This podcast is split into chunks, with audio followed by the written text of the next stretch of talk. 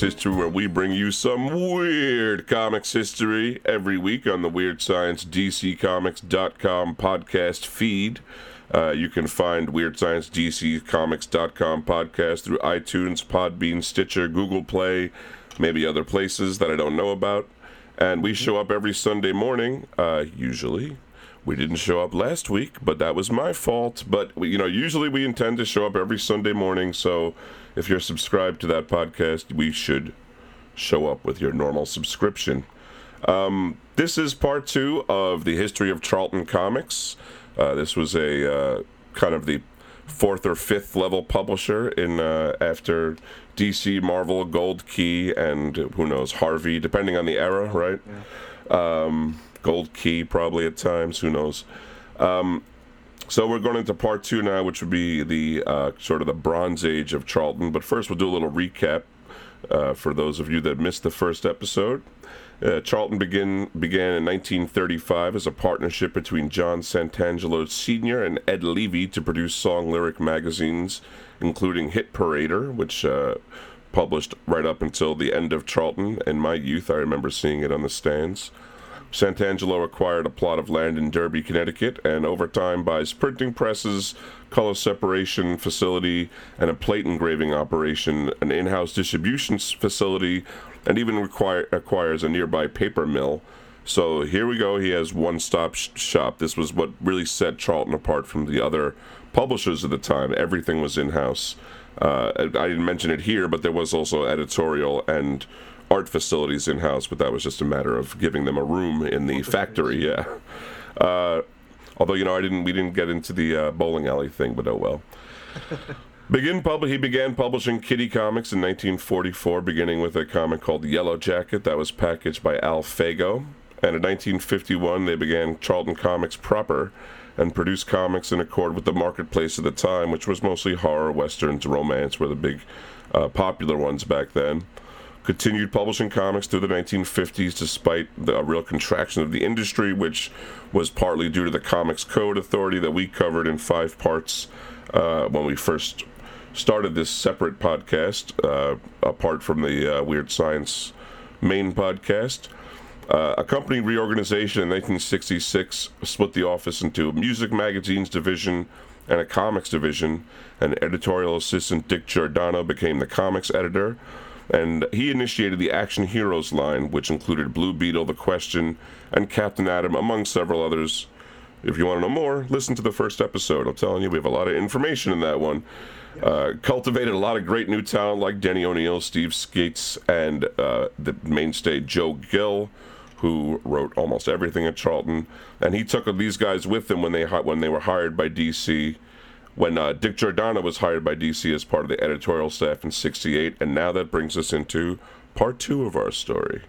Yes, uh, Giordano, he leaves, like you said, in 1968. And when he does, a staff artist by the name of, Sa- of Sal Gentile becomes the comics editor for Charlton. And uh, pretty much mis- mis- mishandled the uh, Action Heroes line, ran it into the ground. Yeah, kinda. yeah, that was it. But luckily enough, just at that time, they got some new properties. The uh, King Features syndication rights came into uh, Charlton. This is uh, this is like the newspaper strips, Popeye, uh, Blondie, uh, Beetle Bailey, The Phantom, stuff like that. They yeah. got the syndication rights to them. In addition, the uh, Hanna Barbera license came through. So you know they got Hanna Barbera was being handled by Screen Gems for their merchandising, and Charlton got a hold of Yogi Bear, the Flintstones, the Jetsons, uh, eventually Scooby Doo, and, and lots more. And uh, these huge acquisitions helped Char- Charlton's sales team make inroads at the newsstands and at the retail outlet level with uh, nationally recognized characters. Uh, you know, they have people that are instantly recognizable instead of these yeah kind of third or fourth tier superheroes. Well, what the hell's a blue beetle? You know. Yes, all, also, it's important to say that all this stuff was new, though. It wasn't just uh, reprinting old strips or yeah. you know repurposing. This was all they, new they were creating all this stuff brand new in house. Yeah, and then we have a fellow by the name of George Wildman. He comes in. Uh, he was born January 31st, 1927, in Waterbury, Connecticut. Uh, was born in Waterbury, but grew up in Watertown. So maybe he got maybe the town got upgraded or downgraded. I don't know. Yeah, maybe they're two different places. Who the hell knows? uh, he served in the Navy for both both uh, World War II and the Korean War. Uh, when he returned, he he attended the the Paier College of Art. He became a commercial artist and even had his own ad agency. He's notable for being Charlton's first freelance talent. Um, when they landed the King Features license, uh, Wildman realized a lifelong dream by submitting his first work to King Features, and he was selected as the uh, Popeye comic guy. He was the guy who was doing Popeye. And uh, he worked closely with the uh, comic strip artist, uh, a guy by the name of Bud. S- is it Sagendorf? I always pronounce it Sagendorf, but it's, Sagendorf. as usual, I'm not quite sure. But yeah, he. he Sagendorf. I, I, I, if you see his work, he drew uh, at the same time that he was doing um, a comic called Dirty Duck for National Lampoon. He has a, a very unusual hmm. style. But you know, um, I, I, thought it was important to say here that Wildman wasn't given the Popeye assignment. That he he you know tried out for it and he yep. got it outright from King Features. It wasn't just sort of parceled out by Charlton. Yeah, he, he earned it. Yeah. Um, now, in 1970, he took a job as uh, Sal Gentile's assistant editor. Uh, he had lost a couple of clients in his uh, ad agency and uh, moved to the West Coast. Uh, he got married to a uh, woman by the name of Gertrude Trudy Steinley. Yeah. also a native of Waterbury, Connecticut. Yeah. he had an operation for a devi- deviated septum. Uh, you know, point is, you know, he, he needed he needed stable work. To, yeah, uh, to get by. Exactly. Um, now, between being the assistant editor and a freelance and freelancing his Popeye work, uh, George was able to make a living. Uh, he he eventually became the comics editor in 1972, and he uh, is the one behind the fa- you know the famous, the more recognizable Charlton logo, that bullseye. Yeah, I was surprised it happened so late. It's so it's, I know it. That's what that's what you think of, or what I think of when when I think of Charlton, and it, it really came at the tail end of their existence. You know, it didn't. You know, all those other comics were made, and they had none of that. Yeah, there's only a few more years of original stuff coming out, and it's it's just now getting their logo. Yeah. Um, now Sal Gentile moved on. Uh, he was his health was failing, and uh, and you know we don't we don't really know a whole lot else. Yeah. Uh, he uh, really liked Charlton's operation. Uh, this is uh, back to uh, to uh, Wildman. He, yeah. Yeah. He was a big fan of the operation. He liked everything in house. He was a big fan of Santangelo Senior as well. Uh, he, we called uh, the old man.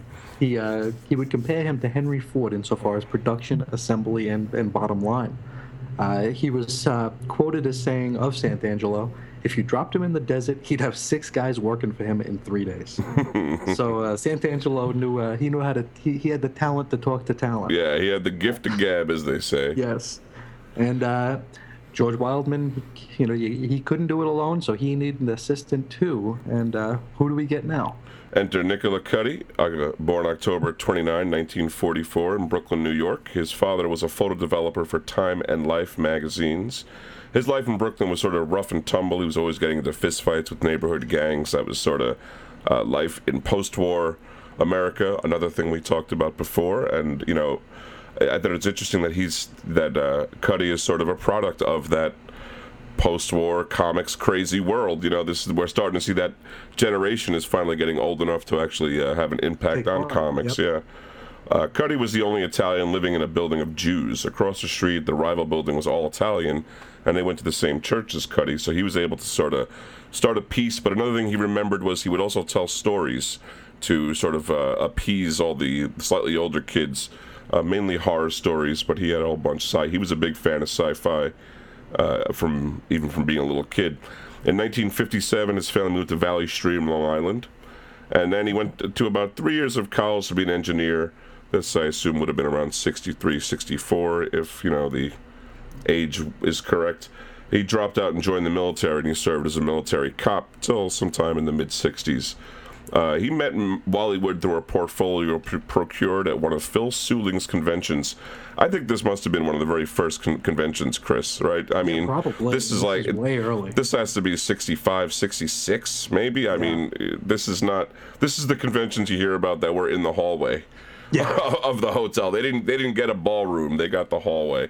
And it's interesting. This uh, portfolio he got had had, had Wally Wood's contact information on the back. How strange is that? Yeah, I know. I mean, I, I think that's how small it was. I think there was probably Yeah. like 20 guys there. So, you know, I had, having your card there to get work made sense. I mean, now imagine finding, you know, Neal Adams' phone number. Yes. At the convention, it would be, you know, he would change his phone number very rapidly. It would become Very a big quickly. problem. Uh, but obviously, Wally Wood liked the cut of his jib because he became Wally Wood's assistant for a whopping $20 a week, which Staggering. still even in even in 1966 or whatever it was was crap money um wood had he did live on the island and he had a studio in manhattan which i think also made it very the arrangement convenient for both of them uh cuti lived with his parents still in valley stream so i i don't know exactly what happened but i assume there was some kind of collusion there um, he wrote a story called Grub that was published in Warren Publications' Creepy magazine in the mid 60s. That was his first published work ever. Uh, and then he also had a comic strip uh, or comic called Moonchild that was published by the San Francisco Comic Book Company. This was an underground outfit, naturally, as you can tell by the name. That was done in black and white in 68. That ran for seven issues. It had originally been slated for Wally Wood's uh, sort of independent zine witzend. Yeah. But by the time um, Cuti was done with one issue, Wood had already sold it to He sold it to Pearson. Bill Pearson, who will come up later in the in the story. It's very interesting. So, and Bill Pearson rejected it. He wouldn't print it. He thought it was crap.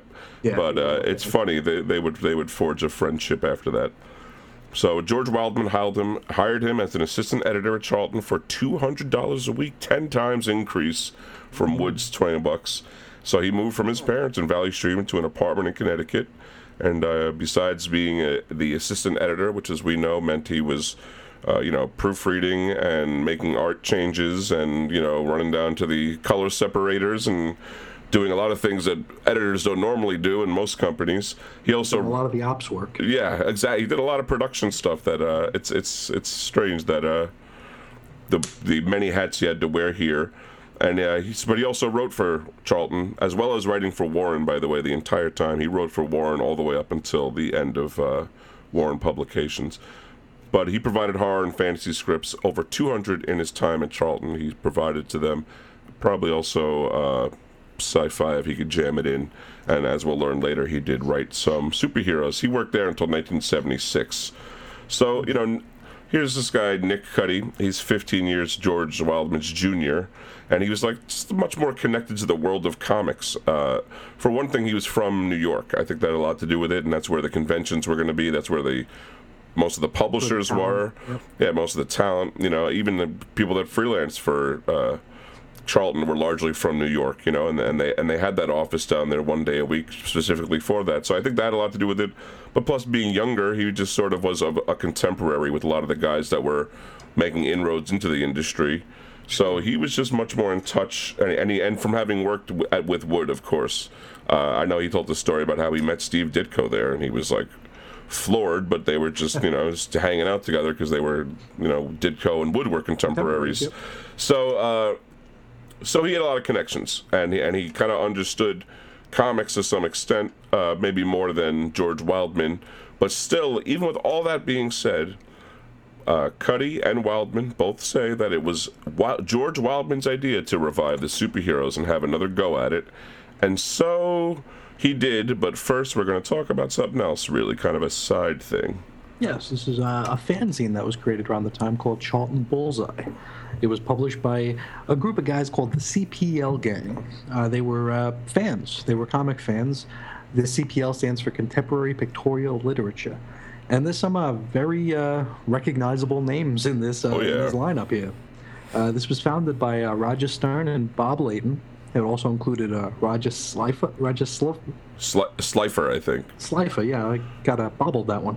uh, Duffy Vohland, Tony Isabella, Don Maitz, Michael Uslan, Steven Grant, and John Byrne. Mi- Michael Uslan, who wrote a lot for DC, but also didn't he also write the script for Batman '89, the uh, movie? I believe he did. I think he did, yeah. Yeah. He's also he's he's one of like the uh, the historians now. He's, yeah. uh, now he is like a he's expert. often cited, and he also. Uh, he was helpful in the Stan Lee Just Imagine uh, run uh, over in DC. All right, well, you can't win them all. uh, now, uh, issues nine and ten of uh, of the contemporary pictorial literature was printed as the uh, Charlton Portfolio, which was uh, testing the waters for uh, this kind of fanzine here.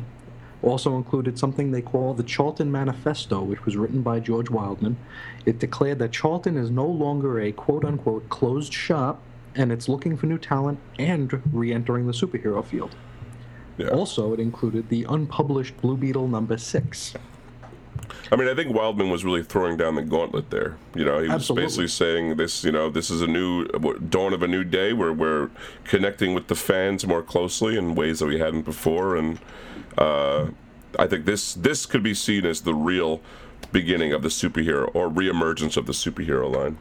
Yeah, because uh, you know Charlton was, uh, you know, the the fanzines were kind of the uh, they were the thing of the day. You know, they uh, Charlton did this to compete with other you know kind of sort of in-house fanzines. You have like like Marvel had FOOM F O O M, which was uh, Friends of Old Marvel. Uh, DC had the Amazing World of DC Comics, Which is a kind of self-explanatory title. uh, so uh, Charlton they went ahead and they supported the CPL gang and you know, formed a little bit of an alliance, gave them access to unpublished and original material, so made it made it a special book. Uh, now the original run only went five issues. Uh, the first one, 1975, was the, featured the first half of an unpublished Captain Atom story, which would have appeared in issue number 90, uh, that uh, had finishes by John Byrne. Uh, issue two, also 75, was a there was a second half of another unpublished uh, Captain Atom story. Uh, issue three, 1975, it's a kung fu issue. Uh, it, um, it with uh, it included an unpublished uh, story called Wrong Country by Sanho Kim, which was intended for a comic called Yang. Which we- we'll talk Which we'll about in a minute. But yeah, they kind of blew their wad in '75. I don't know why. Issue four came out in March '76, featured a new E-Man story, and we'll get to E-Man in a little while. And uh, the first half of an unpublished uh, Doomsday Plus One story, which would have been the final issue of that, and we'll get to that one shortly too. Uh, issue five, July 1976. So this was a quarterly deal uh, uh, from from what it looks like. I would. I, I think a quarterly, if they could, you know, If they at- could get it out. If they could get it out. Yeah. At, at best, yeah. Yeah, because I'm guessing they weren't they weren't really breaking the bank with this one, No. or bringing in the bank. Not at all. Uh, that final issue, uh, there was a new uh, question story by Alex. To- is it Toth or Toth? I always said Toth, but I'm Toth? wrong a lot of the time. We'll do Toth. Yeah. Uh, and a second half of an unpublished that that that unpublished Doomsday Plus One storyline.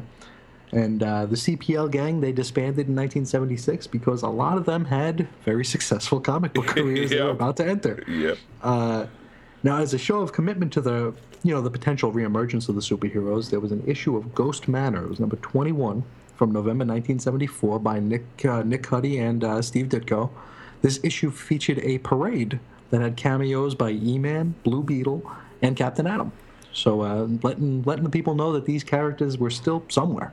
Yeah, and you know, pulling going back to Giordano's action hero line as well, not just you know Yeah. talking about the new characters that were created. So they were kind of making it all incorp- incorporating everything into it. So uh, this definitely, you know, it, it, throughout all of this, I really got the impression that Wildman was really in into this. Yeah, he had an intrinsic desire to Yeah. make this work. so I. Uh, I, I really, I really got a, a big appreciation for the guy reading about this. I really dug him. But uh, they did make a couple of new characters for Charlton. Um, I'm going to talk about one of them right now. Joe Gill and, Will, and Warren Sattler created Yang. This was a comic lasted for 13 issues. That's a long time. It really is, uh, you know, but it, it went from November 73 to 76. I think the reason it went so long was it was derived almost totally from that Kung Fu TV show that was very popular starring David Carradine. David Carradine. Yeah, so, uh, you know, it was, I, I didn't look at it, but uh, everything it says, it basically sounds like the same thing. This is a description from Don Markstein's Toonopedia, and I'll have the website in the uh, show notes with the rest of our source material. Uh, Yang was originally Chung Hui, the son of Chung Chung Wan, a Chinese Mandarin whose life had been devoted to opposing evil and injustice. The old man was murdered by his archenemy Chao Ku, a slave trader whom he'd opposed on many occasions. With his dying breath, Chung Wan charged his son with being Yang, the good side of the familiar uh, yin yang image symbolizing dichotomies, particularly life affirming good opposed to life denying evil. But Yang was betrayed by Yin Li, Chao Ku's beautiful and deadly daughter. And sold into slavery to the captain of a ship bound for America in order to work on actually the railroad in the uh, mid 19th century, which mm-hmm. was a thing that actually did happen to Chinese uh, people at the time. So a little hit, real history in there and then he fights for justice in the old west. Why not? That sounds sure. good. Yeah, he got kung fu, and uh, you know he can make it happen. Cowboys. The cow- kung fu and cowboys. It's a ma- match made in heaven. Apparently, it was though because this comic actually had a spin-off that lasted for six issues called The House of Yang. This was from July 1975 to June 1976. This was by Joe Gill and Sanho Kim.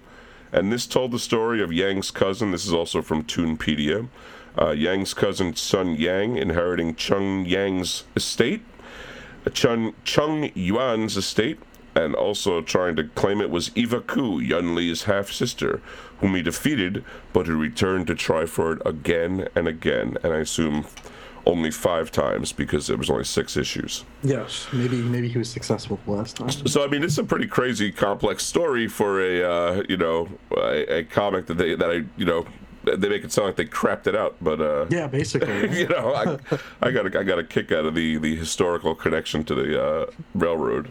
Sure, sure. Um, we uh, we mentioned E-Man a little earlier. Uh, Nick Cuti and uh, Joe Staton created E-Man. Uh, the first issue appeared in October 1973. It was cover dated 19, uh, October 1973. Right. Yeah. He was a being of pure energy, inspired by both Plastic Man, because he could become anything, and Albert Einstein. He had um, he had a stylized E equals MC squared on his costume. This was uh, primarily a humor magazine with uh, E-Man routinely wisecracking with his girlfriend, Nova Kane. Hey. uh, Joe Staton designed the costume with the request that there be no cape. Uh, Cuti picked orange and yellow colors for the costume just to, to make him look a little bit different from the you know the main guys, uh, the blues and the reds in uh, Marvel and DC. Mm. Now, this one, uh, a shortage uh, uh, caused by a Canadian paper mill strike caused a six month delay between issues two and three. Uh, two came out December 1973, uh, three was June 1974. These were bi monthly books. Yeah, that's uh, one thing. All these comics were bi-monthly. Yeah, everything so, was. So, some of these, some of these uh, dates might seem weird when you look at the years, but you have to remember they only had six issues a year if they were, you know, doing yeah doing well. If they were on time. Yeah. yeah. Now, uh, this uh, series ran 10 issues. Uh, every issue except for number 8 had backups. Uh, Santangelo Jr., who is now running the day to day, and Wildman kept it alive as long as they could out of respect and, and perhaps, uh, you know, affection for uh, Cuti. Mm-hmm. Uh, the backups included uh, we have The Dragon Killer by Joe Gill, uh, as we've. Pretty much, and, if you're not sure who, who wrote something, yeah, if, if all, it's yeah, probably going to be Joe Gill. Uh, so this was uh, Joe Gill and artist Wayne Howard. This appeared in issue number three, which features uh, Travis, a time-traveling youngster. Hey. Uh, Killjoy, written and illustrated by Steve Ditko, appeared in issues two and four.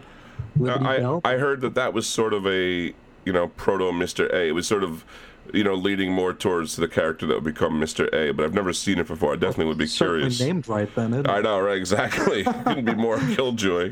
Yeah. Uh, Liberty Bell uh, by uh, Joe Gill and Steve Ditko was featured in issue five. Artist uh, Mike Vosburg and Dan Adkins uh, worked on the character's development, but they were later on replaced by Ditko. And uh, in issues six, seven, nine, and ten, we had the Rog 2000 backup, which was written by Cuti with our artist, our, our old pal John Byrne, making his professional comics debut. And this was definitely the most popular one. This would be featured on one of the covers to yeah. that Charlton Bullseye fanzine. But we talked about this in our John Byrne episode, so you can go back and check that out. And uh, E-Man, he would uh, he would enjoy a small resurgence uh, via independent publisher First Comics in the mid '80s. He had a, he had a 25 issue run. Uh, a little bit later on, uh, he went to Comico uh, had a three issue miniseries and a special.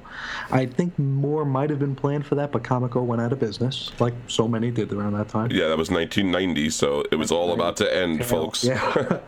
and uh, much later on, he received a one shot by Digital Webbing Press. That was 2006. And uh, I, I have probably half that first comics run, and I, I tried reading a little bit of it, and it just, it seems angry. it Oh, really? like a very angry Well, book. look, look at the year. You know, in the mid '80s, they were probably trying Yeah. to make a gritty E-Man. You know, just like a, a realistic E-Man, which I I don't know if the world needs or wants such a thing.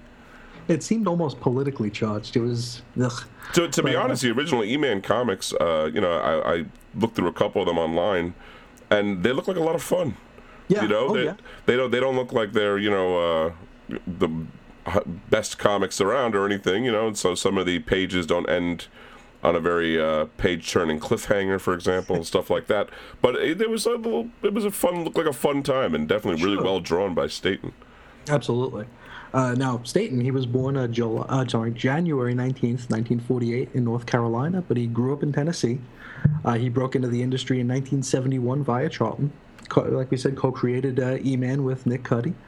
Uh, he was actually credited with started the starting the uh, British Comics Invasion, which we covered way back Yeah, uh, on the uh, on our segment. that's like the second or third segment that we did. I I can't think remember. so, probably early May. Yeah. Um, and well, I'm sure you know we're going to only touch on him briefly because I'm sure that he'll come up.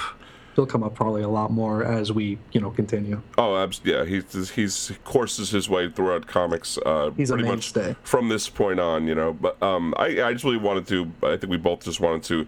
We're talking about so many people. Just give you a little bit of background on these guys, but not give Yep. you full bios because this is not really about them so much as it's about uh, you know the Wildman era. Uh, John Byrne, of course, we did a whole episode on him uh, two episodes ago. Uh, he was born July 6, 1950, in, in the United Kingdom. We went over that. He drew at first Willie and the Chopper Bunch. That was his first paid work. That went for seven issues from May 75 to July 1976. Uh, Hanna-Barbera ordered, ordered Charlton to have Byrne tone down his artwork as they thought it looked too scary which you got to see it to really wonder what what they thought was scary about an anthropomorphic car. But They were terrifying. I mean, it you know it's your character. You know what I mean? Like, what do you want him to do? Um, later, he would also co-create Doomsday Plus One. This was a post-apocalyptic book he co-created with Joe Gill. Uh, this ran for 12 issues from July 75 to May 1977, and as we said, that last unpublished issue ended up in uh, The bullseye. the bullseye, yeah. So, you know, it finally had its full run. Within six months, Byrne had Charlton's highest page rate. That was fifty dollars a page for pencils, inks, and letters. These guys had to do their own lettering, which I find amazing because so many artists I know are the worst letterers. uh, just as a comparison, Marvel's page rate at the time was thirty-five bucks for a page, just for pencils. So it's kind of a no-brainer if you if you're splitting the difference between the two. Um, Joe Gill, a uh, Charlton great, he returned to Charlton following Giordano's ouster from DC editorial, and as far as I know, worked there up until the very end. Uh, So the doors closed. uh, until they yeah until they stopped producing you know new material. Uh, his final creator credit of, of anything was on a small press superhero comic called Ebony Warrior, issue number two, June July 1993, for Ania Comics, an association of four black publishing houses, which were Dark Zulu Lies Incorporated, Africa Rising, Up Comics, and Afrocentric Comic Books. Uh, would really like to see that one.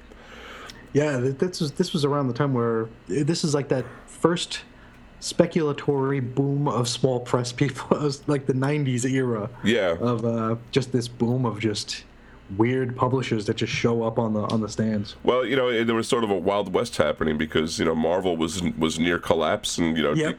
all these other companies, all these stores were taking a hit. So while the industry contracts, though, there's sort of this little room maybe for the underdog to come out. This is also when the um, the uh, Montana universe, right, or the Dakota universe came out in Montana. That was stupid. Yeah, the milestone. Yeah. Uh, the, which I know we, that was picked up by DC, but I think there was just sort of like these, you know, new voices were were getting squeezed out of the cracks, and that was one of them. Except for Joe Gill, who'd been writing comics for you know 50 years at that point. But anyway, uh, also got to mention Mike Zeck. He was he was a uh, buddy of Cuti's that he kind of brought in. He was born September 6, 1949, in Greenville, Pennsylvania. He began working for Charlton in 1974, illustrating the text stories and the uh, licensed titles, and he eventually moved on to the horror titles. And he lived in Derby, Connecticut during this time, and later he would go on to do work for DC, Marvel, and whatever else. And uh, A- Alex Toth, he didn't do a ton of work, but you don't get many bigger names in comics than Alex Toth. He did do some work. He was born June 25, 1928, in New York City, and he died May 27th, 2006, in Burbank, California. Uh, the first work he did was actually for Sal Gentile. Uh, it was a painted cover for Real, West magazine. That was April 1973. Must have been his last week, right? I mean, you know, uh, Wildman took over, you know, from what I understand, in 72, so this probably was commissioned in so anyway. Um, it depicted Bill Cody and his girlfriend Lillian Smith, and Toth applied so much colored ink or Toth to this artboard that it warped and cracked. And he fixed this by applying two more strategic cracks, making it look like a weathered old picture, which was pretty clever. Absolutely. Uh, Toth also did the final question story for Charlton Bullseye, the fanzine, number five. Uh, plus, he did the cover for a really low page rate, but he really just wanted to draw uh, the question because, you know, it was a Ditko classic. He, drew, inked with a brush, and lettered a romance story called The Loveliest of All for Wildman. And he also drew and inked a five page story called Bookworm, which was written by Nick Cuti, but there was some dispute between Wildman and, and Toth. So Toth returned the script and never submitted the story, and presumably it was assigned to some other boardsman, in house artists, or something. Toth said it was published. His version was published later, but I don't know. I don't know where. So. Yeah. Yeah, sticking with uh, Wildman here, he was a he was a very forward-thinking editor and a, a, a very uh, tireless promoter of uh, the Charlton brand. He would uh, go to distrib- distributor conferences around the country, and while in these uh, you know disparate towns, he would visit hospitals and schools for uh, comic book giveaways. I, had, I, just, I just want to point out too, like he went to these conferences before that no, they never went to the conferences. No, no one went to these conferences. They ignored them because they were they were their own distributors for the most of the yeah. you know the East Coast. So I think they didn't even bother. They didn't need to, or, yeah. or they didn't think they needed to. Yeah. Um, he had the idea to print the bullseye logo on cottons and uh, Charlton logos with uh, pictures of Popeye on the sides of their trucks maybe do a little bit of branding. Uh, yeah, um, uh, it's it's yeah. small little things, but th- this is they weren't doing it until he showed up. You know, the obvious and, things. And it shows that he's got a he's not only is he really into the comics end of this, he's also got a, a, pretty decent mind for the business or just business in general. And marketing. I mean, he is an ad yeah. man. He was an ad man at heart, you know, to begin with. So I think he, sure. he brought a lot that to, to bear on the uh, on Charlton. You got to wonder how itchy he got just waiting to put some of these things into place. Like, yeah, right. Why are we doing this so backwards? now, uh, he created a line of black and white comics based on television shows aimed at uh, older readers. And uh, you know, Wildman had an in from his ad agency days, like we just mentioned. Uh, a lot of the art was uh, from Neal Adams' studio, Continuity Associates. We got some stories here. We got some series. We got David Cassidy, which was a spin-off from the Partridge Family TV show. Ran 14 issues, February 1972 to September 1973. The Six Million Dollar Man went seven issues, July 1976 to August 1977. Emergency, with which was a TV show about a, an emergency room. Yeah. It was uh, four issues, July 1976 to January 77. Which I think actually meant it lasted longer than the show. I'm not sure, but. it might have, right? Uh, the Bionic Woman, which was a spin off of The Six Million Dollar Man, right? Yes. Yeah. That ran five issues, and that was October 77 to June 78. And also Space 1999, right, which ran seven issues, November 75 to November 76. The uh, first issue of that was written by uh, Dick Giordano and penciled by Neal Adams himself. Uh, Santangelo Jr. wanted some of the original artwork for a conference or promotion of some some kind, and Adams goes, "Yeah, you can have it. Give me two hundred dollars." I mean, this this was the time though that he was also probably gearing up for his fight against you know Warner Brothers for uh, his yeah, for his art and Siegel. Remember, he he also fought yeah. for Siegel. One day we'll talk about Neal Adams. You'll learn all about it. Absolutely. Uh, Santangelo said, eh, screw off. and had Wildman replace him for the rest of the run. that was it. It wasn't worth the headache. No, there's more than one way to skin it. uh, now, this might be worth an aside. You know, the policy at Charlton was that all original artwork was owned by them. Uh, so not the artist, even freelance work, and this was this was getting to be a hot topic at the time. Uh, they would throw artwork on the floor on snowy and rainy days just to sop up the mess. Mm-hmm. And they would send it through the chipper periodically to send to the bulk recycler when the price for that kind of uh, recyclable was up. Yeah, they would they would they would they would wait for the you know paper price would, to go up. I yeah, mean, they would use the yellow sheet. I mean, the you know the the total like you know dismissiveness of, of this original artwork is just unbelievable. You know, it's like I'm It wasn't even art to them. I, I would, I. I would almost Yeah. expect Santangelo to blow his nose on one if he could. You know, like if, If put could. put it in the bathroom. This is your toilet paper, whatever they could do with it. But I assume in the, in that story, Neal Adams had to have somehow retrieved his artwork. Obviously, otherwise, this yeah. why would this arrangement have even come up? And this is where we heard stories of like uh, some staffers going in and trying to rescue people. Oh, yeah. trying to rescue. Well, if you remember, you know, we used that uh, that comic book artist issue as, as a source, uh, and you know, again, we'll, we'll mention this in the show notes, the exact issue and everything. But uh, there's there's stuff that Cuti rescued from the garbage. You know, like like a, a couple of Ditko panels here, or like a picture of E-Man here, and that's it. You know what I mean? That's really all that's left from from all that original artwork. It, it's it's so weird because like eh, we didn't have really a an eye towards history then. Uh, even like uh uh, one of the things I follow is, is professional wrestling, and a lot of the uh, a lot of the television from then, the the the, the promotions had one videotape, and they Yeah. would tape over it every week. So you lost everything unless, you know, somebody somehow rescued it from the television uh, showing of it.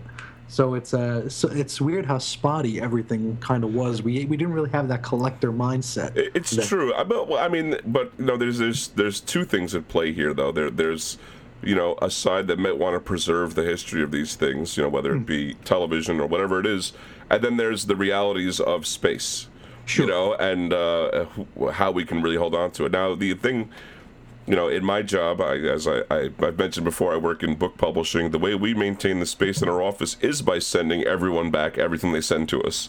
You know, it becomes your garbage. You know, you, your You problem exactly. If you you you want to you want to throw it out, you want to you want to wear it on your head. You do whatever you want with it, but we don't want it. We, we have nothing to do with it. So, but uh, th- to me, that's you know the way the the best way to deal with it, and and that way you're not accused of holding anyone's uh, original work. but I absolved of any guilt. I, I think it just shows that how much you know Charlton. They didn't even care about it that much. They didn't even want to have to, to, to pay a guy you know to do a half day's work to, to label, you know, pay the postage Crates, on, yeah. on on these yeah to these things to send artwork back. They'd rather just throw it in the chipper and uh, you know dump it and, and make five bucks a, a, for a ton or whatever. Yep. now, uh, Wildman, he met with uh, an outfit in San Antonio that did uh, plate engraving that, that was able to do it cheaper than their in house, which was also unionized, operation. And uh, over, the, over time, gradually moved all plate engraving there, including not only the comic stuff, but the music magazine division as well. Yeah, I think actually the music went first because that that was where they were actually making profit. Yeah. So that's what it yeah, mattered, wasn't and a loss leader. and I, and I, I bet they couldn't just grab all the work from there in unionized engraving. But to be honest, I'm not positive that the ones in San Antonio weren't unionized. Uh-huh. But whatever it was, they were able to do the work cheaper, so they did. So yeah, why not? Yeah. Um, got the uh, got the old man to update the printing press. We're not really sure what extent, but uh, hopefully it was better than breakfast. Yeah, something.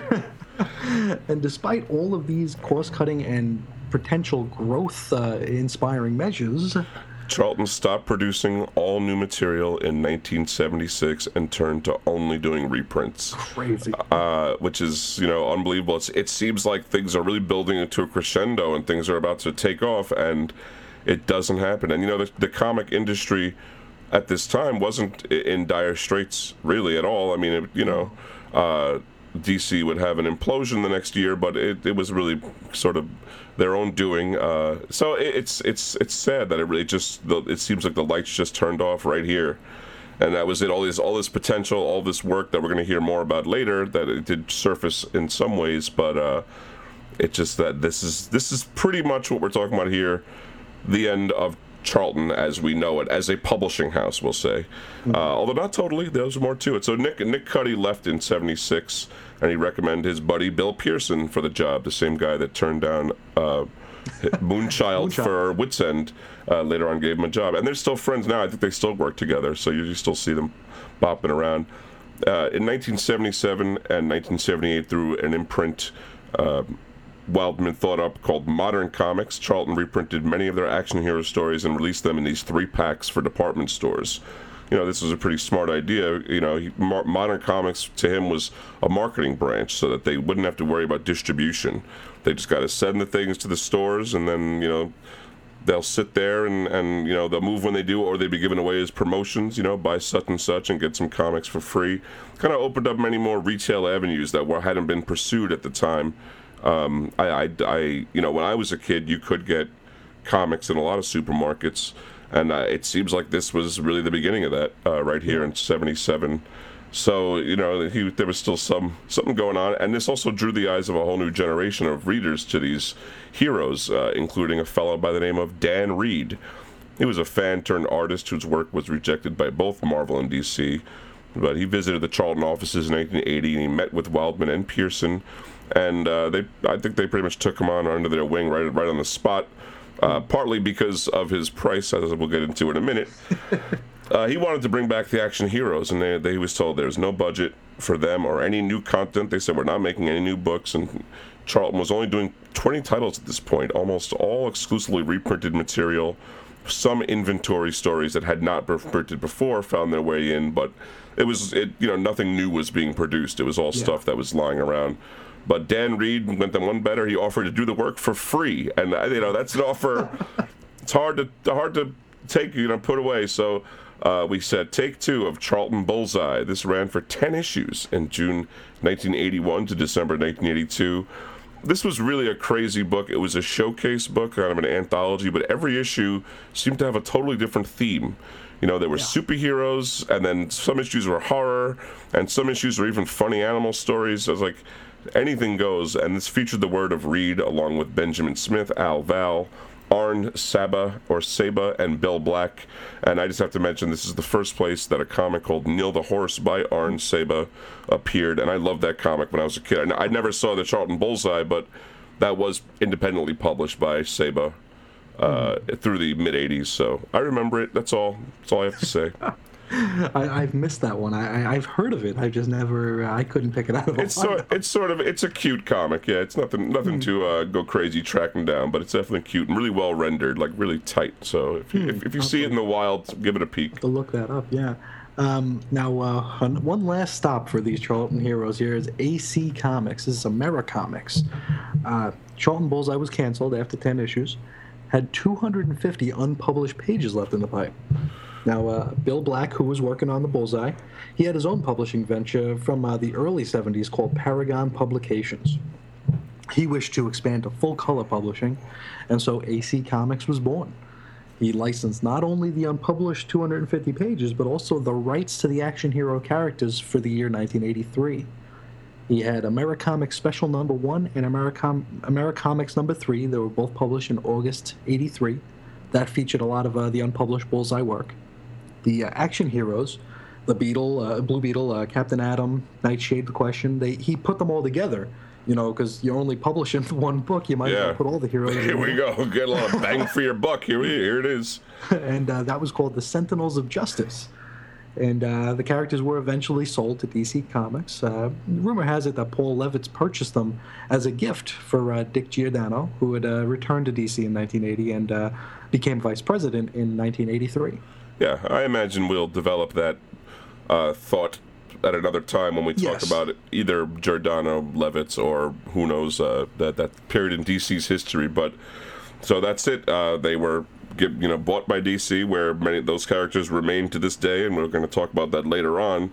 But um, George Wildman quit in 1985. He decided that you know there's no point in keeping this dying ship floating. And T.C. Ford was hired as an editor. He was born February 9th, 1964, in Connecticut. This is the last editor in chief of Charlton Publishing. I have a feeling at this point he was doing.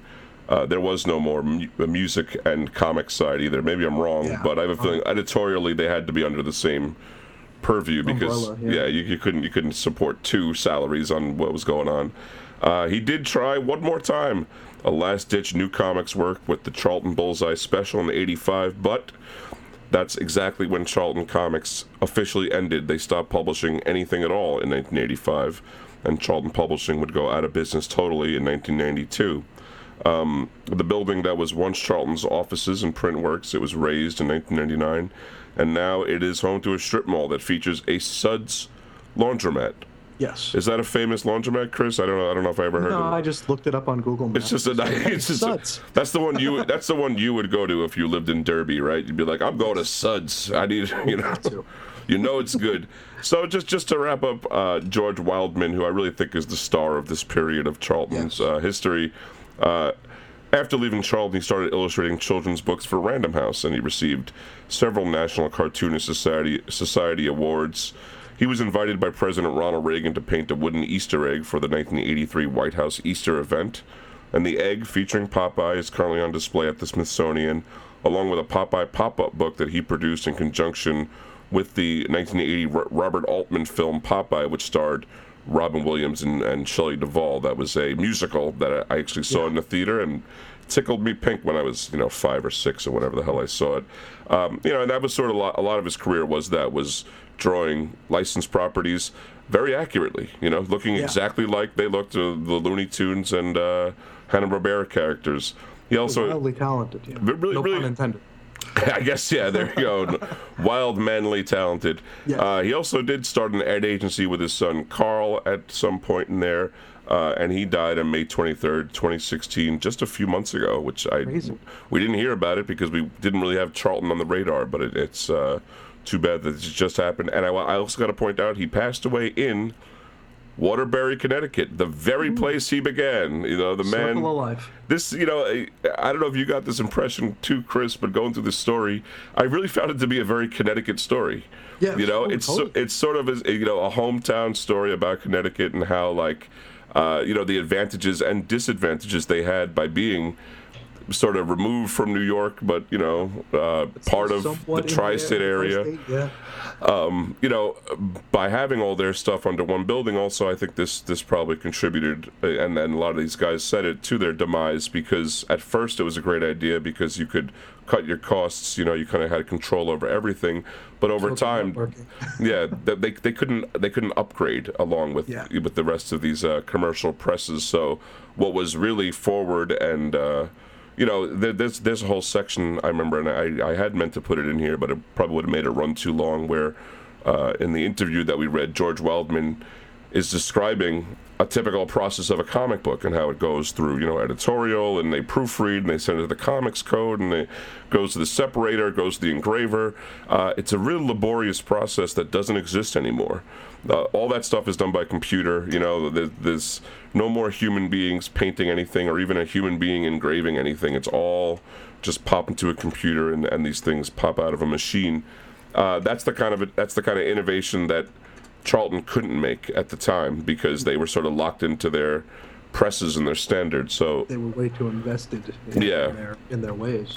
yeah, as you imagine that it, it all costs a lot of money. So it's it's sort of you know what was their what made them unique and what made them profitable in the beginning, sort of contributed there to their demise. doing, yeah. But of course, that is not the end of the story, is it, Chris?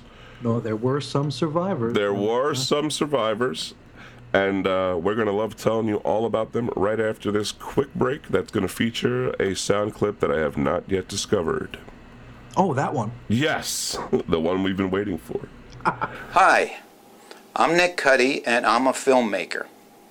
In 1952, Popular Science printed an application to go to Mars. Even though I was only eight years old, I filled out that application. And to this day, I still am hoping to one day go to Mars. It's on my bucket list. That, I think, is really the most exciting thing a person could possibly do. Now, even if I'm not picked, I would like to help out as a movie maker. I am doing a science fiction movie right now called Mooney and the Spider Queen, which I wrote and produced. And uh, I've been doing science fiction and horror for years. So I would like to be able to advertise the Mars One expedition in my movies. I also write novels, and they're science fiction novels, and I could easily put uh, some sort of mention of Mars One in the novels. So, again, any way you can utilize me, even as an artist, because I am an artist, any way you can utilize my talents, please do, because I believe very strongly in this project and I would like to advertise it for you. Thank you very much for listening, and I do hope you'll pick me for the expedition. Thank you. Welcome back. I can't believe you picked that file for the uh, for the break. I know it's it's gonna break the internet. That thing. That was amazing. I can't I can't believe what we just heard. Uh, welcome back. We were talking about uh, Charlton Comics. Uh, we just finished with the uh, the demise of Charlton and the uh, the movement of the licenses of the characters from Charlton to AC and eventually where they currently reside, DC. We got a list of survivors here. They are Blue Beetle, The Question, Captain Atom, Nightshade, Judo Master, Peace Peacemaker, and Peter, Peter Cannon Thunderbolt with an asterisk next to it. Yeah. Uh, following the uh, DC acquisition, they plan to release a weekly anthology series starring these characters. Uh, with the direct market still in its infancy, the comic shops were kind of hesitant to accept such a thing. Uh, they feared that uh, you know taking things off the shelf so quickly would uh, would be something they wouldn't be able to keep up with. Yeah, uh, they didn't think they'd be able to sell the book, uh, so plans were scrapped. Um, there are other reasons why it was scrapped, but it's all really contentious. He said, she said type stuff or he said he said in this situation. Yeah, yeah. it's true. Um, now, uh, this was going to be called Blockbuster Weekly. Uh, then they changed the name to uh, ca- uh, to Comics Cavalcade uh, Weekly, which would protect the copyright, DC's copyright of Comics Cavalcade. They even did a uh, Dave Gibbons did a mock-up cover of it. Yeah, which was it's interesting from the picture because it, it's got the Charlton bullseye on it. Um, in the little corner box, it says "the best of both worlds." It's it's it's very interesting. It looks and it's got a really cool logo, a couple of cool logo yeah. treatments they came up with. They they did go a little you know a little bit into this idea for sure. Yeah, they worked pretty. They went deep in here. Uh, the uh, the anthology was going to feature Blue Beetle, written by Steve Englehart, with art by Dave Ross. Later on, art by Chas Truog. Uh, Peacemaker was going to be a Keith Giffen, Gary Martin uh, series or uh, segment. Uh, Peter Cannon was uh, Pete Morisi, the creator of Peter Cannon. Um, Judo Master Frank McLaughlin, the the creator of Judo Master. Mm-hmm. Uh, Captain Atom was going to be uh, Paul Kupperberg and Paul Chadwick, who uh, we know from uh, Concrete from Dark Horse. that was later changed to Paul Kupperberg and Jose Delbo. And I saw some pages of that, and it looked really, really nice. Wow. there was a rumored Sarge Steel bit, which was going to be written by Max Allan Collins with uh, who did uh, Road to Perdition and uh, Wild Dog. Um, also, Trevor Von Eeden was going to be, be the artist. We know him from Thriller, and Dick Giordano was going to do inks. the magazine was also going to include a Superman feature, reprinting some of the newspaper strips. Yeah, a little uh, little bit of butter with that bread, you know. Yeah, and uh, in, in 1986, DC would actually go forward with their first weekly series, uh, Action Comics Weekly, that ran for 42 weeks and actually did feature something that kind of looked like a Superman newspaper strip. it uh, did, yeah. In the in the middle, at the at the fold, where the staples are, would be a two-page Superman story every issue. Um, now, many of the Charlton characters uh, from the newly appointed DC Earth 4 did uh, they did find homes in this post Crisis on Infinite Earth landscape. Uh, the Blue Beetle joined the Justice League, uh, the you know the Giffen DeMatteis Bwahaha yep, League. That's right. And he also received his own ongoing title, which we'll talk about briefly in a bit. Uh, Nightshade was uh, put into the Suicide Squad. Uh, Judo Master and his sidekick Tiger appeared in All Star Squadron.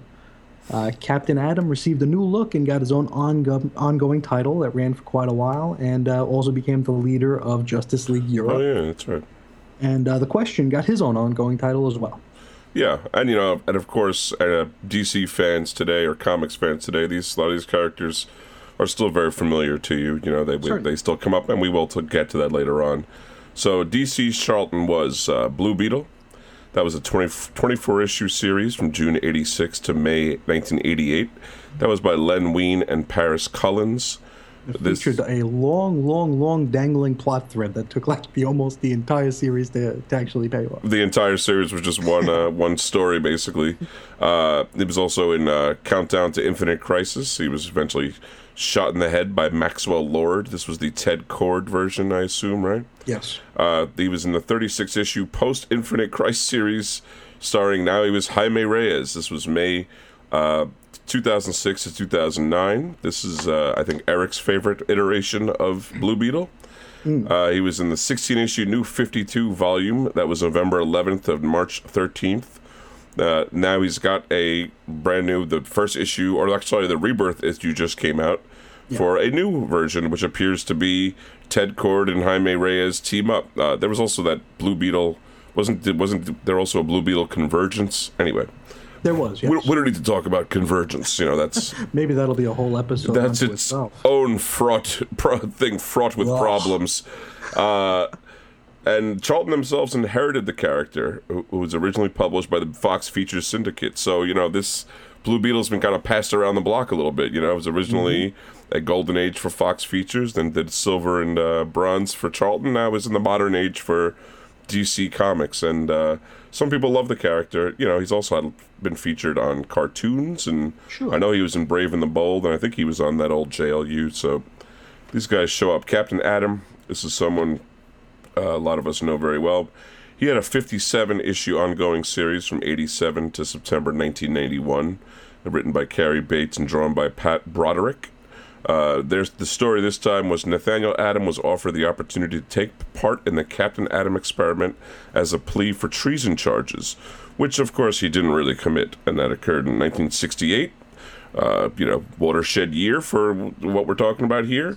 and uh, Adam reawakens in 1987 and is an unwilling government agent. He's notable Very for. nice series.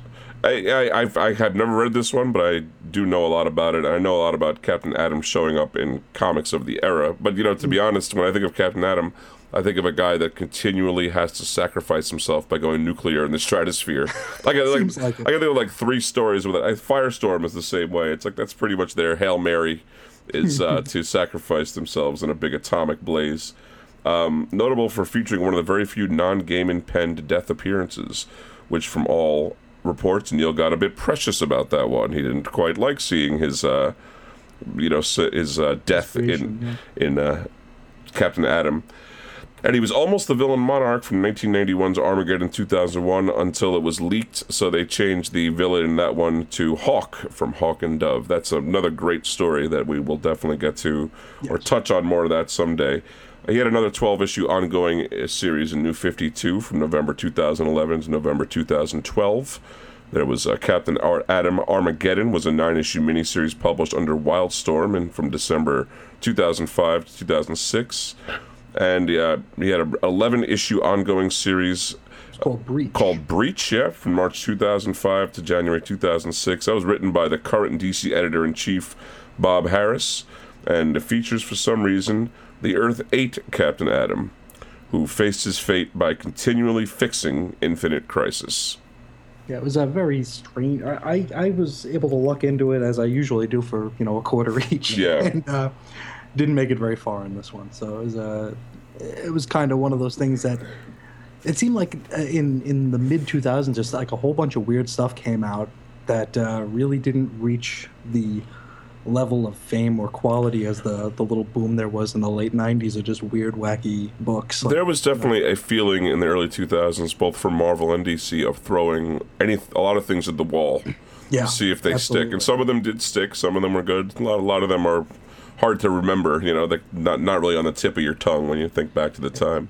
because we're gonna we're gonna talk about a lot more 2005 stuff as we uh, continue here. uh, we're gonna move into the question. Uh, in 1987, there was a series. Uh, it was a it was it was a, tw- a 36 issue series initially. It was by Denny O'Neil with art by Dennis Cohen or Cowan. Uh, ran from February 1987 to April 1990. Uh, it was given a Blackest Night issue 37 a couple decades later to uh, tie in with that event. Okay. Yeah, because they, were doing that during Blackest Night. I Like, remember, Starman yeah. got an extra. Yep. It was all weird stuff. I think Doom Patrol also had like an, a. Uh, Something like that. Yeah. Yeah, it was very strange. Um, now there was a pair of annuals and five quarterly specials as well. After the series ended, uh, the, the quarterlies were fall of 1990 to spring 1992. Uh, they modified the origin to show that Vic Sage was actually born Charles Victor Szasz, but not Victor Zsasz from Yeah. Batman. It was spelled uh, the S's and Z's are inverted. Um, and he grew up in an abusive Catholic orph- orphanage. Uh, grew into vigilantism after beating up a drug pusher who had given him LSD. Now, 2004 2005. It a six issue miniseries, uh, November of 04 to April of 05. This was uh, by Rick Veitch with art by Tommy Lee Edwards. Uh, changes the philosophy of the character from less objectivist to more warrior ethos. Um, he uses visionary drugs that uh, that allow him to walk in two worlds, and uh, Superman approves of this drug use, but uh, wants him out of town anyway. Wow! Because uh, he doesn't, uh, he because he's you know he's violent, he, he kills people, Mm. and Superman doesn't want that on his watch. And also, uh, Vic Sage had a crush on Lois Lane, and Superman didn't like that either. Oh, you can't do that. Don't mess with his woman. Uh, now, Vic Sage would eventually turn the uh, you know turn the mantle over to uh, Renee Montoya. Uh, this is during uh, the you know the, that weekly series 52 that followed Infinite Crisis. Um, uh, Vic Sage dies of lung cancer, and uh, Gotham PD, Gotham City PD vet Renee Montoya takes up the mantle after being trained by Vic. Now the new 52, and uh, this is all stuff that I, I don't know a whole lot about. Uh, yeah, and you know what? Neither do I. It's really it's hard to explain. Now there are two Vic Sages. One's the question, part of the Trinity of Sin. The other is a government agent who helped form the Suicide Squad. Apparently, they're not the same guy. It's two different people, which just really tells you that they didn't. One hand didn't know what the other was doing Yeah. at the start of this thing. That's def- that's definitely seems to be the case, and they never really, you know, the question was even showed up in the title, uh, Trinity of Sin that ran, I think, in 2014 or something. But Because he was one of the Trinity. he. He, he never did anything. No one ever. It was it was Pandora, Phantom Stranger, and like all I remember is is the question would be like, "I'm out of here," and just like walk away, like vanish every time. Like no one knew what he was about. They, I think they might have had plans for him, but then they never saw them to fruition. You know, it only occurs to me now. Do you think maybe a lot of these comics were coming out in the 2004 2005 area because they had to renew some copyrights, possibly? That's a very good idea. Uh, it's That's possible. Yeah, that, that's very good. Because we're going to get to another weird one that gets revived in 2005 6. That, for, uh, for sure. yeah. It, it seems like there might have been something happening at that time that they had to do something, but it wouldn't have applied to the Atom though, because that had actually run into the '90s. I don't know. Who knows though? Yeah. I'm, I'm not on their. Uh, I'm not a lawyer for them, but no. also there was a here's a short one. Peacemaker had a four-issue miniseries from January '88 to April '88. This was uh, written by Paul Kupperberg, drawn by Todd Smith. Probably a story intended for the Comics Cavalcade uh, that got repurposed. I'm guessing. Uh, who knows? It could be wrong. Peter Cannon dot dot dot Thunderbolt came out in a 12 issue series from September 92 to August 1993. This was done entirely by Michael T. Collins, right? Yep, A- written and- and drawn. and he would receive a 10 issue uh, series from publisher Dynamite Comics from September 2012 to July 2013. Uh, this was Steve Darnall, Alex Ross, Jonathan Lau was the creative team on that. And the first issue included the unpublished Secret Origin stories by Pete Morisi that was supposed to come out post crisis from DC. I think we actually talked about that a little bit last episode, or Yeah. some of Pete Morisi's plans uh, that didn't come to fruition. Uh, then there was also Son of Vulcan. Uh, this character was used very sparingly by DC Comics, though it was one of Roy Thomas's favorites. Uh, made his first non-crisis DC appearance in DC Challenge number nine, which was a wacky throw everything at the wall affair as it is. Uh, he appeared in the George Perez helmed War of the Gods miniseries, and he had a six-issue miniseries that ran from August 2005 to January 2006 that bore little likeness to the original. Now, you know, I gotta say, I'm now I'm really thinking this is a copyright thing Yeah. because Peter Cannon didn't have his little revival in 2005. Then he had a Dynamite comic come out. Yep. Yeah, So, because yeah. Morisi he he got the rights back. So I would say that uh, yeah, this this is starting to look more like a, a rights a, a, a Yeah. rights reason why all these things appeared in the uh, 2005. now uh, we can't mention Charlton without mentioning Watchmen. Uh, you know, it- it's been it's it's common knowledge among comic fans that the uh, the characters in Watchmen were based on the characters from Charlton. Yeah, the, the original pitch was with the Charlton characters. Yeah, yeah. The you got a Peter Cannon dot dot dot Thunderbolt was Oz, Ozymandias. Uh, the question is Rorschach, Captain Atom, Doctor Manhattan. Uh, Blue Beetle. This is the Ted Kord version. Is Nite Owl. Now this one here, Nightshade as the Silk Spectre. Alan Moore kinda he kinda contests that. He uh, he claims he just needed a female presence, and doesn't entirely uh, cite Nightshade as a pure inspiration. He uh, more looks at uh, Silk Spectre as a mix between the Phantom Lady and Black Canary more than anything, Yeah, which you can see. I mean, it's, I mean- the second generation, use the same name. It's But at the same time, Nightshade for Charlton was obviously just their female character too. You know what I mean? yeah. So it's so well, six of one. You know, they, they, I'd say that the of all the characters you're mentioning, and you're going to mention one more, obviously, this is the biggest divergence, but they're still similar enough that I'd say they Sure, came from the same cloth. Yeah, and then uh, the Peacemaker was uh, the comedian. Uh, they uh, he also added some Nick Fury and Captain America in for good measure. Now, uh, the story was pitched to Dick Giordano after toying with using the Archie, the MLJ Red Circle heroes, among other groups of no longer being published hero universes. He, they, they, they, they knew what they were going to do with this one, so they wanted to make it so it was a, uh, you know, basically a dead property that they were reviving and then killing. Uh, Giordano dug it. Uh, it was then they moved on to the Charlton, and Giordano, Giordano was cool with it, but he realized that these new acquisitions were going to be useless Yeah. following the series. For example, several of them were going to die. you know? yeah. Oh, sorry. Now, uh, Moore offered to substitute the characters with the ones we all know and love now. Um, now, Moore was ex- he was exploring the idea of restructuring, not necessarily deconstructing the concept of superhero, which was uh, evident in things like Marvel Man uh, or Miracle Man, if you will. Uh, also, Swamp Thing. Um, you know, there was an issue of Swamp Thing that featured the Justice League, but the reader never saw their faces and, and they never were referred to by name. So, Yeah. you know, it just could have been anything. You know, it's just a different view of heroes. Um, now, Dave Gibbons was quoted as saying, and I don't know how reliable this is, I don't remember even looking at the Charlton characters when we were designing Watchmen. All I did was observe that since the Charlton heroes were essentially archetypes, they pointed out the categories of archetypes we would focus on. I, I just don't buy it. I don't. No. Uh, you know, I mean, it's uh, Nite Owl and Blue Beetle. Like, what about the the owl ship? Is so much exactly like the Blue It's Beetle. sh- It's it's the bug. I mean, it's exactly that. You know, and the question and the and uh, Rorschach. Rorschach is just Rorschach is just the question with blotches on his face. I mean, it's the exact same. Not exact same thing, but Close and way, way close enough. you know, I, I think I think I'm willing to say maybe Dave Gibbons doesn't remember uh, as well. I don't know what it is, but yeah, one Charlton definitely informed these Watchmen characters. I, I, I really don't think there could be a lot of doubt about it.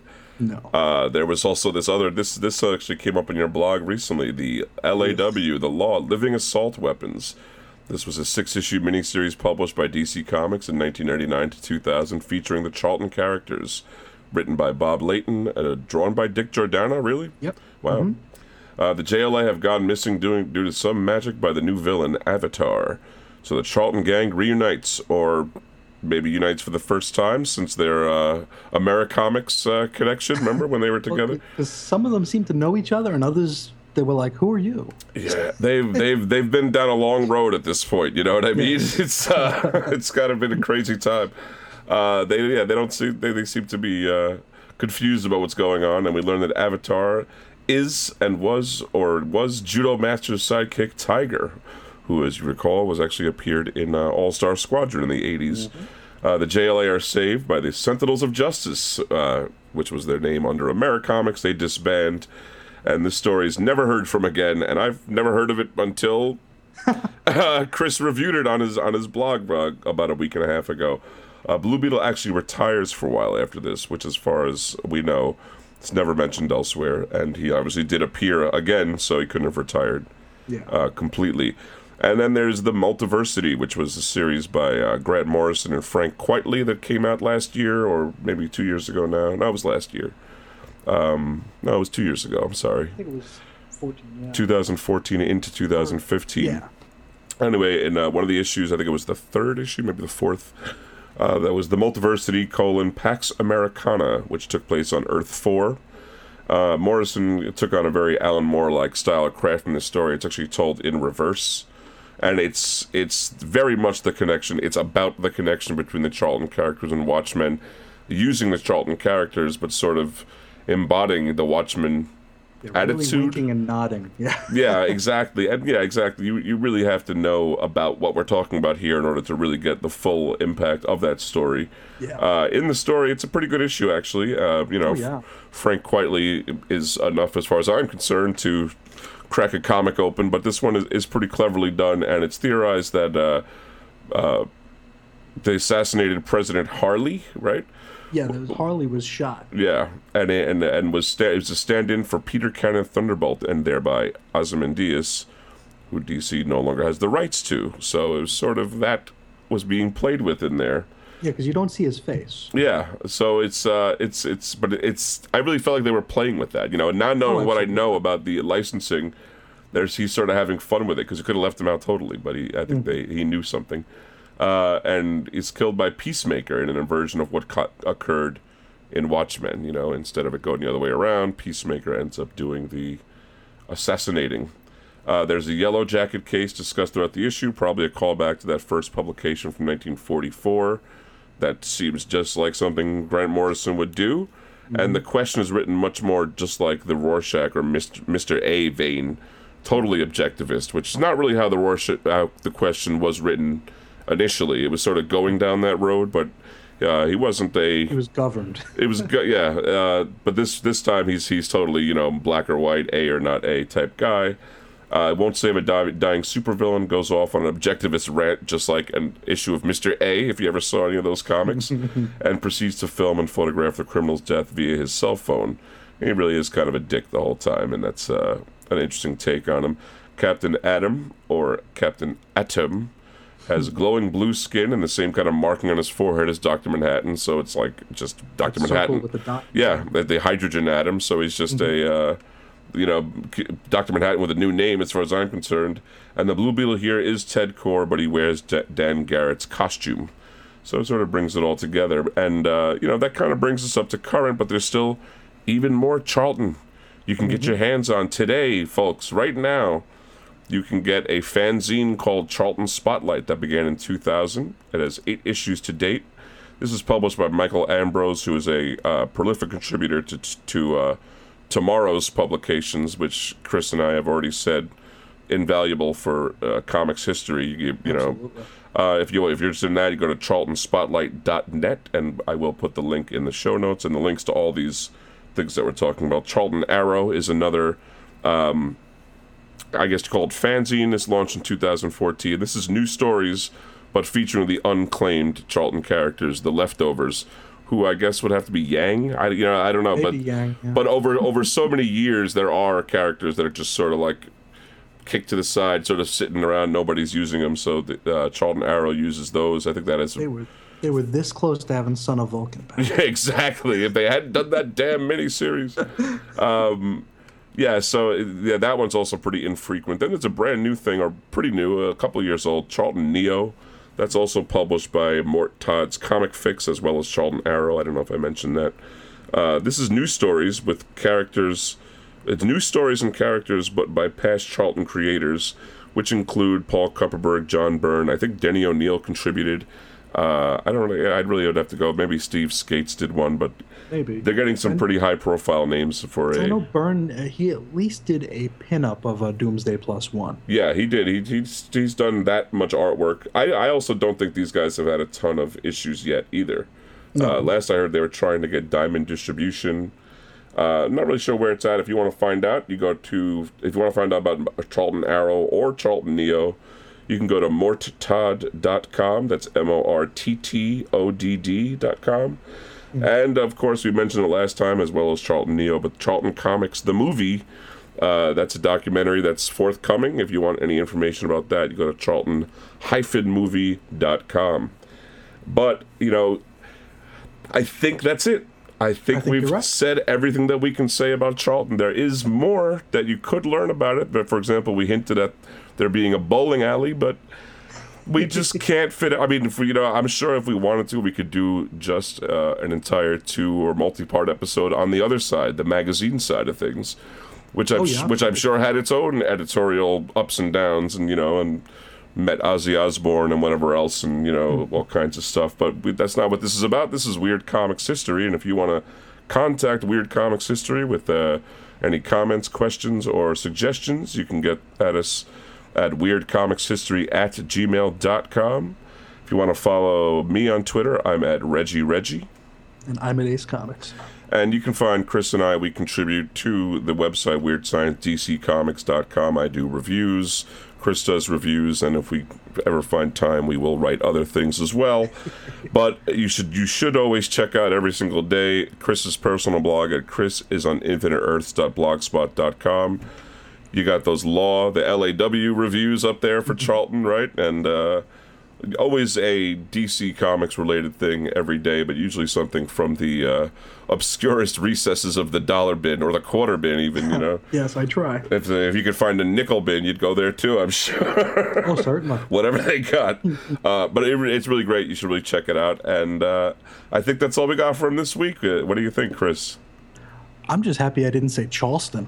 Yeah, the whole time. you know, that's something you wrote in the beginning. How many times will Chris say Charleston? And thank goodness, zero. I don't think you said it, it one zero. time. Uh, and if we're wrong, let us know. yeah, if you counted it, if you if you give us the timestamp, though, you know, I'm not taking any uh, Yes. claims that aren't backed up by proof. so uh, until next time, I hope everyone keeps it weird historically, and we'll talk to you next week. See ya. Microphone check, one, two, yo, check it. It's time I take a second to wreck it on record, just for the record. Yo, I'll let you know. After the rhyme, I get the hoe. Good, good, good, boom goes the bass from the bottom to the top. I spend half of my life watching my best friends flop, putting out shit that don't hit, then an ego trip. So now the hats don't fit. But I don't give a heck, a heck.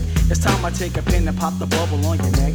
And it's okay if you don't give me no respect, cause you don't suck my dick or sign my check. So please watch the way that you walk and you talk. Our brothers on the prowl from Brooklyn, New York. And yo, I'm not puss if you think or you thought. I'm from the green and I was raised in the fort. So I don't care what another brother thinks.